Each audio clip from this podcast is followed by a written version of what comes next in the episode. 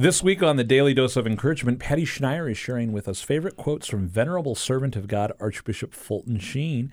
I love it, and I'm looking forward to today. Here's the quote for today Archbishop Fulton Sheen said this But when finally the scrolls of history are complete, down to the last word of time, the saddest line of all will be There was no room in the inn.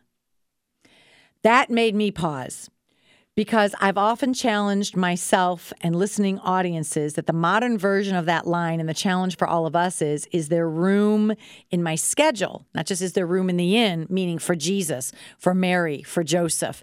Is there room in your inn? For us, it's our schedule. The bottom line for us to ask is there room in my life, in my heart, in my marriage, in my day, my work, my everything for Jesus?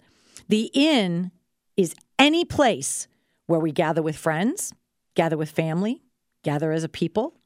Have we made room for Jesus in every aspect of our lives?